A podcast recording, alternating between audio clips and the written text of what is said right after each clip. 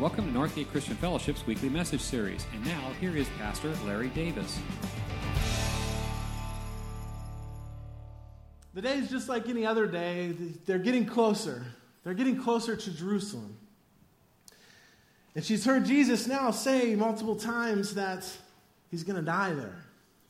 And they're not really quite sure what that means, but she's heard it twice at least now. So she knows it's got to be time. I've got to say something for my boys. I want to make sure my boy's okay because I'm like every mom. I got to take care of my kids.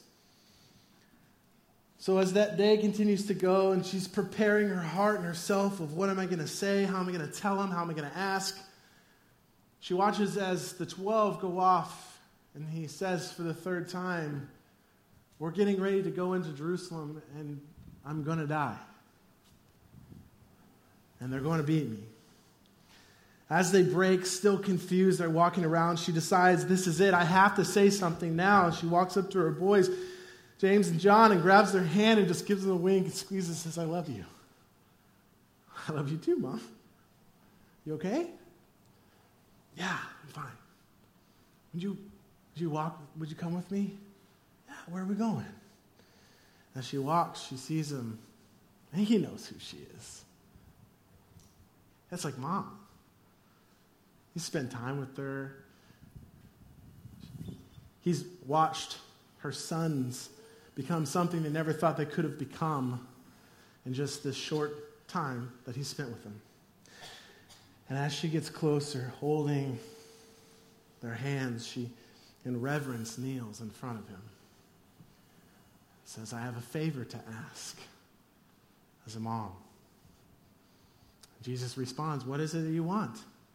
Can I do for you, mom? They're like letting go of mom's hand, like, What are you doing? We didn't tell her to come over here. And she asks, Would you, would you let my sons sit on the right and the left of you in your kingdom? Would you allow my boys to sit with you in the highest of the highs on the left and the right of your kingdom?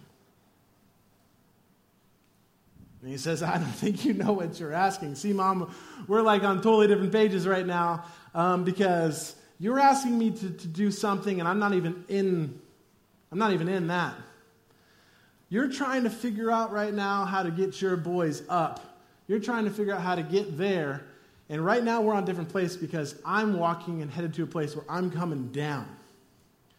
So you're trying to figure out how to get up. I'm coming down, and there's a cup to drink, and I don't think you can drink of that cup. Do you think you can? Well, now the sons are like, hey, what's up? Mom's vouching for us. Yes, we can drink of that cup. I'm ready. Where is it at? Because I would like to sit on the top, on the right, and left with you. I mean, I know my mom would do that. She'd be like, hey, Jesus, um, can Larry sit on the left and maybe Jesse sit on the right or something? That would be really great. And we'd be like, Mom. And then, okay, yeah, that's a good idea, Mom. Thanks for asking. she would totally do that. She does what any mom would do. And he says, No, it's upside down. We're going different directions right now. We're on different paths right now. And so he says, Can you drink the cup? Of course we can. Now the others that are watching, the other 10 say, Wait a minute, my mom's not here. I didn't know we were going to like do assigned seats and stuff. They said that was like Southwest. Like, pick your own. Wait a minute. I was not prepared for this moment. Where's my mom? And so in Matthew 20, starting in 24, it says, When the ten heard about this, they were indignant with their brothers, their, with the two brothers. And Jesus called them together and said, You know that the rulers of the Gentiles lord over them, and their high officials exercise authority over them. You know how it works. You know that there's bosses, and they're the rulers, and that that's your job. Everyone just wants to get to the top. But, he says, not so with you. Not so with you. You think you know that you should get to the top. You think you know how to get to the top. You think you know how to be the best. You think you know how to get to the right and the left, but not so with you. You got it upside down. Instead, whoever wants to become great among you must be my servant. And whoever wants to be first must be your slave. Just as the Son of Man did not come to be served, but to serve and give his life as a ransom for many. Verse 28 Just as the Son of Man did not come to be served, but to serve and give his life as ransom for many. Friends, this morning, right now, right where you're sitting, in this room, would you let the Son of God serve you? Would you let him serve you this morning? Because he came to serve, not to be served. So, right now, would you let him serve you? Because I don't think he's here in this room right now looking around saying, Hey, I need you guys to serve me. We just did this worship. I'm here. You guys are supposed to be serving me now, you know, the way I ought to be served. So go ahead and serve. Do it. Give me glory. Give me praise. Let's do this service thing. Can you serve me? I wonder if the people in this room have what it takes to pull it off to serve me the way I ought to be served. And I think he'd walk in here and say, ah, wait a minute. I think these people need to be served. I think he'd walk in here today and be like, no, no, no. You need to be served. You need to be served. I know if he's looking at me, he knows what I'm made of and what I'm what I'm what I'm saying to him. He's like, hey, yeah, can you do it? Can you pull it off? And he's like, no, no, no, Larry, you need to be served. You need to be served. I I've like learned how to do a lot in life. I've like learned how to take care of myself. I've learned how to serve myself. I'm good at it. And I struggle. I struggle a lot of times to let Jesus serve me. So my question to you this morning and all of us, would you let Jesus serve you today? Would you? Would you let Jesus serve you today? And, and for you to, in humility, in your space right now, say, hey, I know you're not going to get a whole lot out of me right now. Uh, you're not going to get that much from me right now if I'm serving you. But in humility, I want to sit here and say, Jesus, yes, please, you serve me. And those who are served, they serve well. And they serve the way service ought to be. And it's all tied up in the gospel. That's what's all tied up in the gospel and it's upside down, and it's so beautiful that it happens. See, when the gospel happens, something really phenomenal happens, and that's worship. I heard this saying a couple weeks ago the weight of worship is the gospel. The weight of worship is the gospel. Let me explain that to you a little bit. That when the gospel comes and is in your life, nothing else can happen but worship.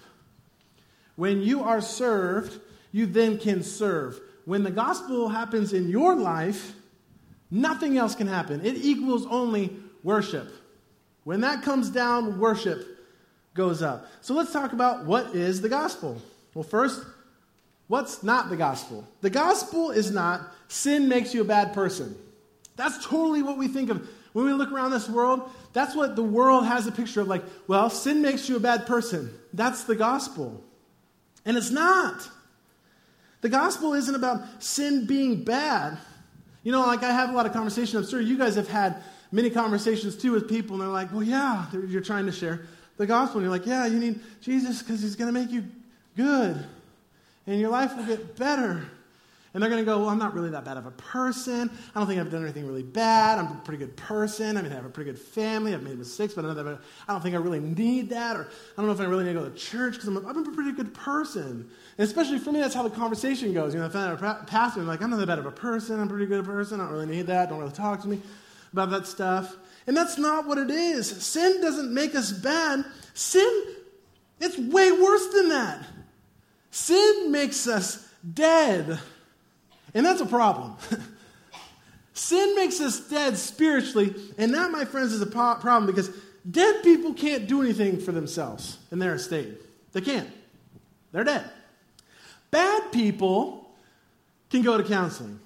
Bad people can try to be good, can try to become good. Bad people can get better. Dead people can't do anything. Dead people have a major problem. And here's the thing Jesus did not leave his throne and glory to come down to make our lives better. He didn't. He took on flesh and blood and human form to bring us from death to life. And that's why Jesus made the journey from death to life. That's why Jesus made the journey. So that way, when Scripture says the result of sin is death and the gift of God is life, we're talking about a miracle. Do you get that? A miracle. How many of you guys have ever seen a miracle? Okay, most everyone in here, if you're a follower of Jesus Christ, has been a part of a miracle. How many of you guys seen a miracle? Let's talk about a little more. Let's just work through this for a minute because that was kind of tough.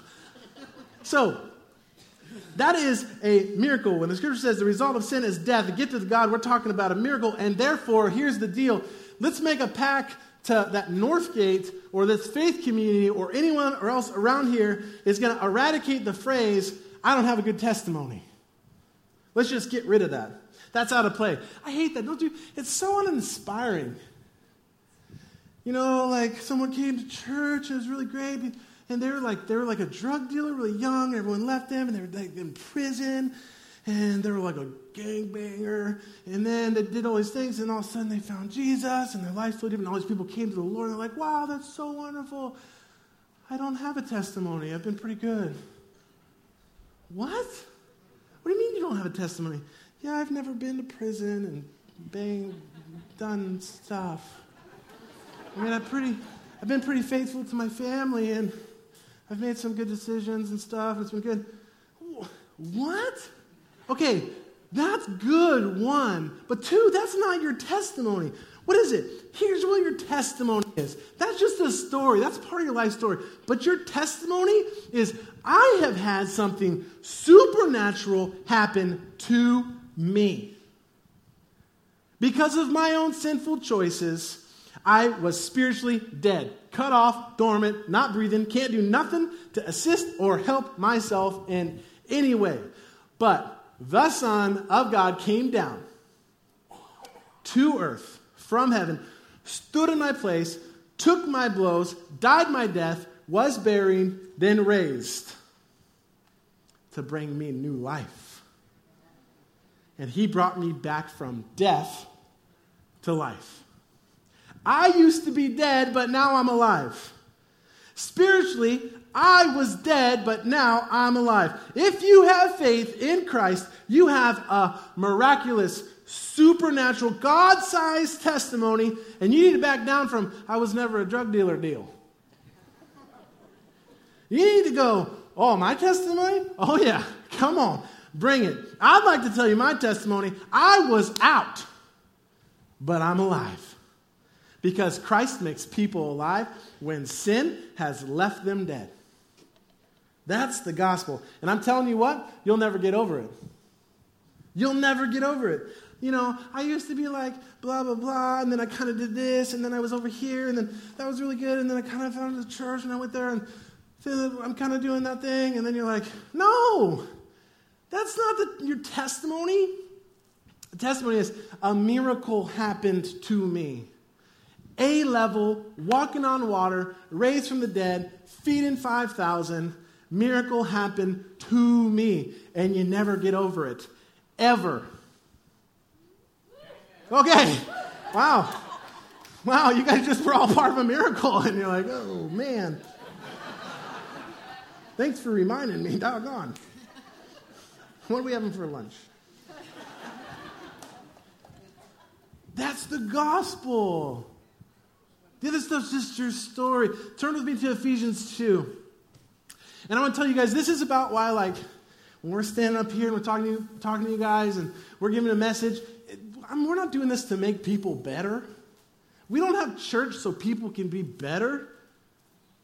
We have church so people can be alive. I'm standing up here because I want people to be alive. And I'll tell you what, alive people can be transformed and conformed into something new. But you got to be alive first. Because being a little bit better in dead is still being a little bit better in dead. Ephesians 2 says this As for you, you were what? Say it with me. As for you, you were. You were dead. Get that? in your transgressions and sins, in which you used to live when you followed the ways of this world, of the ruler of the kingdom of the air, the Spirit who is now at work in those who are disobedient. All of us also lived among them at one time, gratifying the cravings of our flesh and following its desires and thoughts. Like the rest, we were by nature deserving of wrath. That's the bad news. That's bad.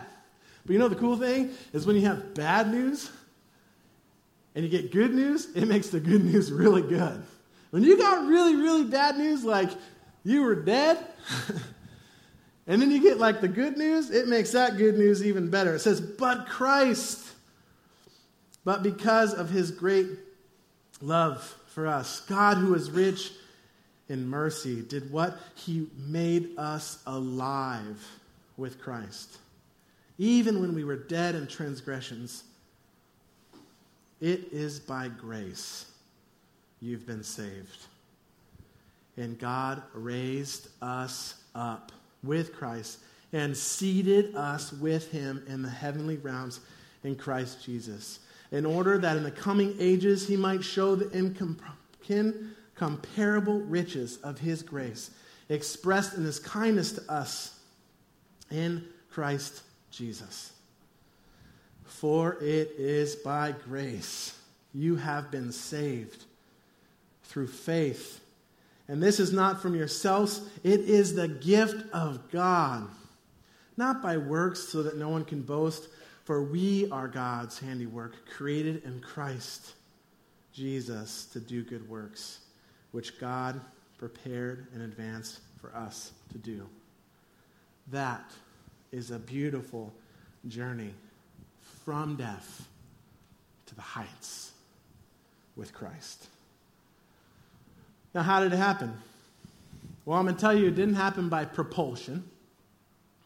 You know, like we've figured some th- really cool things out. You know, uh, this just this last weekend, I flew to Arizona, and that was crazy in itself. Thinking about what we've done with propulsion, especially Caltech, you know, right here in California, the things that we have figured out to do with propulsion. I suddenly was 40,000 feet up in the air flying because I was being pushed along. I went from the ground up. NASA, Caltech, they have figured, we have figured out how to get away from Earth's gravity, to leave this atmosphere and get into another from propulsion. I mean, that stuff is really cool, huh? You know like really thought about? Like, wow, look at what we have figured out. We figured out how to strap a, rack, a, a rocket to our back and get on out. We have figured that one out. There is no force of propulsion that will take us from death to the heights of Christ. We can't do it on our own. And propulsion isn't going to work. As much as we figured out, we can only get the MECO, main engine cut off, and float around. And that's only the part of the expanses of what the universe really is. We can't, though, take ourselves from death to the heights. The only way that that will happen is the opposite, and that's a counterweight. That's a counterweight. So, this last week in the office, I spent some extra time looking up, watching videos, and studying uh, elevators. I know, I, mean, I don't know if any of you guys have ever been interested, uh, but I'll tell you about it. It's really actually quite interesting. So uh, I was watching, and, and elevators are really cool. You know, you ever like wondered how you just walk up and you go ding, and you step in there and you're like whoop, and then all of a sudden you're like really high up in the sky. In California, I think the highest I've been is like 26 floors. We don't believe in big buildings here because the ground shakes. So yeah, it's totally different story. Like go to Kaiser and it's like three floors. Boop. All right. Anyways, so how that happens is, is there's a counterweight and it's really simple and it's really neat. It's the th- same thing I still use. You have the car, the elevator that you get in. When you push this button, it's, it goes up in a steel um, cable and wraps around a motor. And when you push that, it tells the motor to let it go on the other side. And in the shaft on the side, uh, in some um, rails, is the counterweight, which is made up of these huge, thick steel plates that weigh just as much as the car, the elevator, plus about half of the maximum occupancy. So when really you push that button, it ain't costing any energy or anything. It comes down so you can go up. That counterweight that's heavier than what it's carrying, that car. So the only reason that something is going up is because that counterweight or something else is coming down. So this counterweight, something heavier, has to come down for you to go up. Now, this is when like studying elevators gets really fun, exciting. So, something heavier had to come down for us to go up, and it wasn't propulsion. It was a counterweight. The only you're only going up because something that weighs more than you has come down. And that's the gospel. In the Bible, the root word for glory is weight or to be heavy. It's like 147 times, meaning weight or to be heavy. And when the angels sang, as Jesus was in a manger in Bethlehem, the glory to the highest was when the weight came down. Something heavier came down so you can go up. You get what I'm saying? a counterweight, a miracle. Something heavier came down so you can go up. And that glory came so we can go up. So when God's saying, I want to lift you up, and propulsion is not going to get you there from death to life, I need to give you a counterweight. The only thing that's going to get you from death to life is a counterweight. And I'm going to drop a heavier weight than you to be able to counter all the yuck and the muck, and it's going to be able to lift you up. And here's what's going to happen. So, Christ, in his glory, is going to come way down. And in his glory, in his righteousness, in his weightiness, I mean, it weighs more. It weighs more than that. His righteousness weighs more than all our sinfulness, all of our shame, all of our shenanigans, all of our rebellion, our sin, our foolishness. I mean, for all of our lifetime. It weighs more. His righteousness weighs more than our sinfulness. And when the weight came down, it lifted us up. yeah. When the weight came down, it lifted us up. Yeah. The weight came down. 1 Peter 3:18. Let me just read this to you. For Christ also suffered once for sins for Christ died for us once and for all. The weight has come down. Say it with me. The weight. Thank you. Yes. Not going to come down, not should come down, not might come down, has come down. One time, for all time, a sufficient weight has come down. And it's enough. It's enough for you. It's more than enough for you. It's enough for your family, it's enough for your friends, it's enough for everybody at work, for everybody you carpool with, it's enough for this church, it's enough for this entire community, it's enough for everyone. It's enough. The righteous for the unrighteous to do what? To bring you to God. He was put to death in body, but made alive in the spirit. So, how do you get to God? Easy. Jesus takes you there. So, how do you get out of what you're in? Jesus lifts you up of whatever it is you're in. Simple as that. How does he do that? He does that by coming down in the weight of his glory in our place to bring us to God. He finds us wherever we are and lifts us up out of whatever we're in. Praise God. The gospel is about Jesus doing the heavy work necessary to extract us from whatever has tried to take us and take us down. And when that happens, there is always a result, and that's worship. When that weight comes down and is dropped all up in your space, there is always a result, and that result is worship. Because when He comes down and you go up, worship goes up with you. That's full of gratitude and thankfulness and praise and glory Amen. on the highest. Romans 12. Getting, I'm, I'm getting ready to close here. So, Romans 12, 12 says, Therefore, I urge you, brothers and sisters, in view of God's mercy, to offer your bodies as a living sacrifice, holy and pleasing to God. This is your true and proper worship. To translate that, this is your service. This is how you serve. How? You are served, and therefore you serve. This is your true and proper worship, your true and proper service. You know, I have the privilege and frustration of getting to work with a ton of volunteers, and I love it uh, because it's what makes like our children's ministry goes. And I'm not a huge fan of getting just volunteers that sign the list and say, "Hey, I'm going to come and volunteer," because volunteers a lot of times just be real, don't always just show up. They sign the list, they say they're going to come, um, but they're chaperones, not shepherds.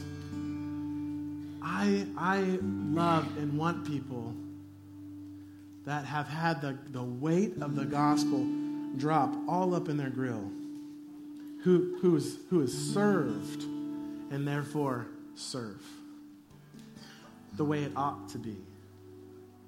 That's our, that's our true and proper worship is service.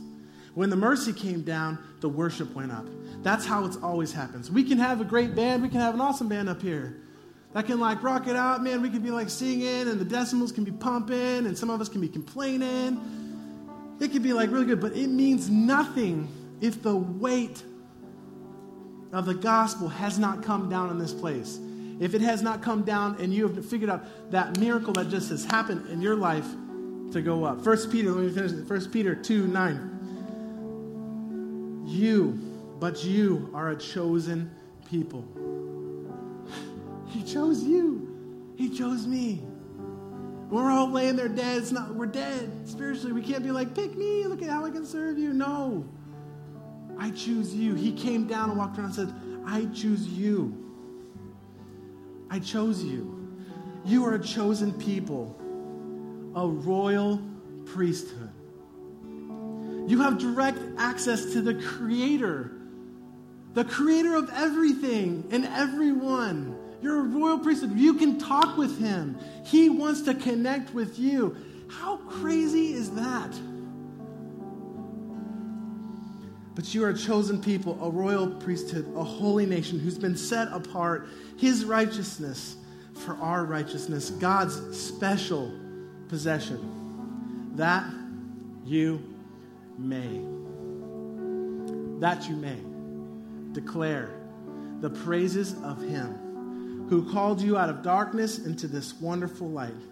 Once you were not a people, but you are the people of God. Once you had not received mercy, but now you have received mercy. That you may. Isn't that cool? You ever had your parents be like, "Can I be? Can I do this?" And you're like, "Sounds so entitled." May I? Somebody says, "May I?" You're like, "Oh, you may." That you may. We may. We're, we're God's chosen people. We're His, His royal priesthood, His holy nation, His special position, that possession that we may. We may worship the holy living God. We may allow His weight to come down to lift us up. We may be alive with Him. That's the gospel. We may. So you may. You may. You ever just thought about how God served you? Uh, I got this idea from a guy I heard a couple weeks ago, and uh, I, I, was like, golly, do I really got to write this down? It's going to take me forever. Can I just say it? Like, every, how you, how have you, God, how have you served me? Like, it was uh, really kind of freaking me out. There's so much stuff I can think of. I just want to give you a few. You served me when you dreamed me up. God, you served me when you spent divine time crafting and creating me. You served me by wiring me up with unique gifts and humor. You served me by charting out a course for my life. You served me by springing into action when I rebelled against you. God, you served me by not turning away from me. You served me by never turning away from me. You served me by looking across the gap of heaven to me and saying, Yes. Today, today you served me, Jesus, by praying for me today. Today, you serve me, Jesus, by vouching for me before God today. Friends, He serves us until the end. He serves you by never leaving you. He serves you by never forsaking you. He serves you by helping you and giving Himself to you. So my question, would you let would you let him serve you today? Would you let in just in your space, in your own little spot, let him serve you today? What is it that you really want God to lift you up out of? I'm going to ask you guys to posture with me. I'll be a little comfortable. You can sit there. I want you to go like this, just in your own little spot. It's just you in your own space. See, this is this is a posture of surrender, but yet receiving. Your hands are open to receive. God, would you serve me today? Would you bow your heads? Pray with me. Thank you for listening to this week's message. We trust that you'll join us again soon for another uplifting message from Northgate Christian Fellowship, located in Benicia, California.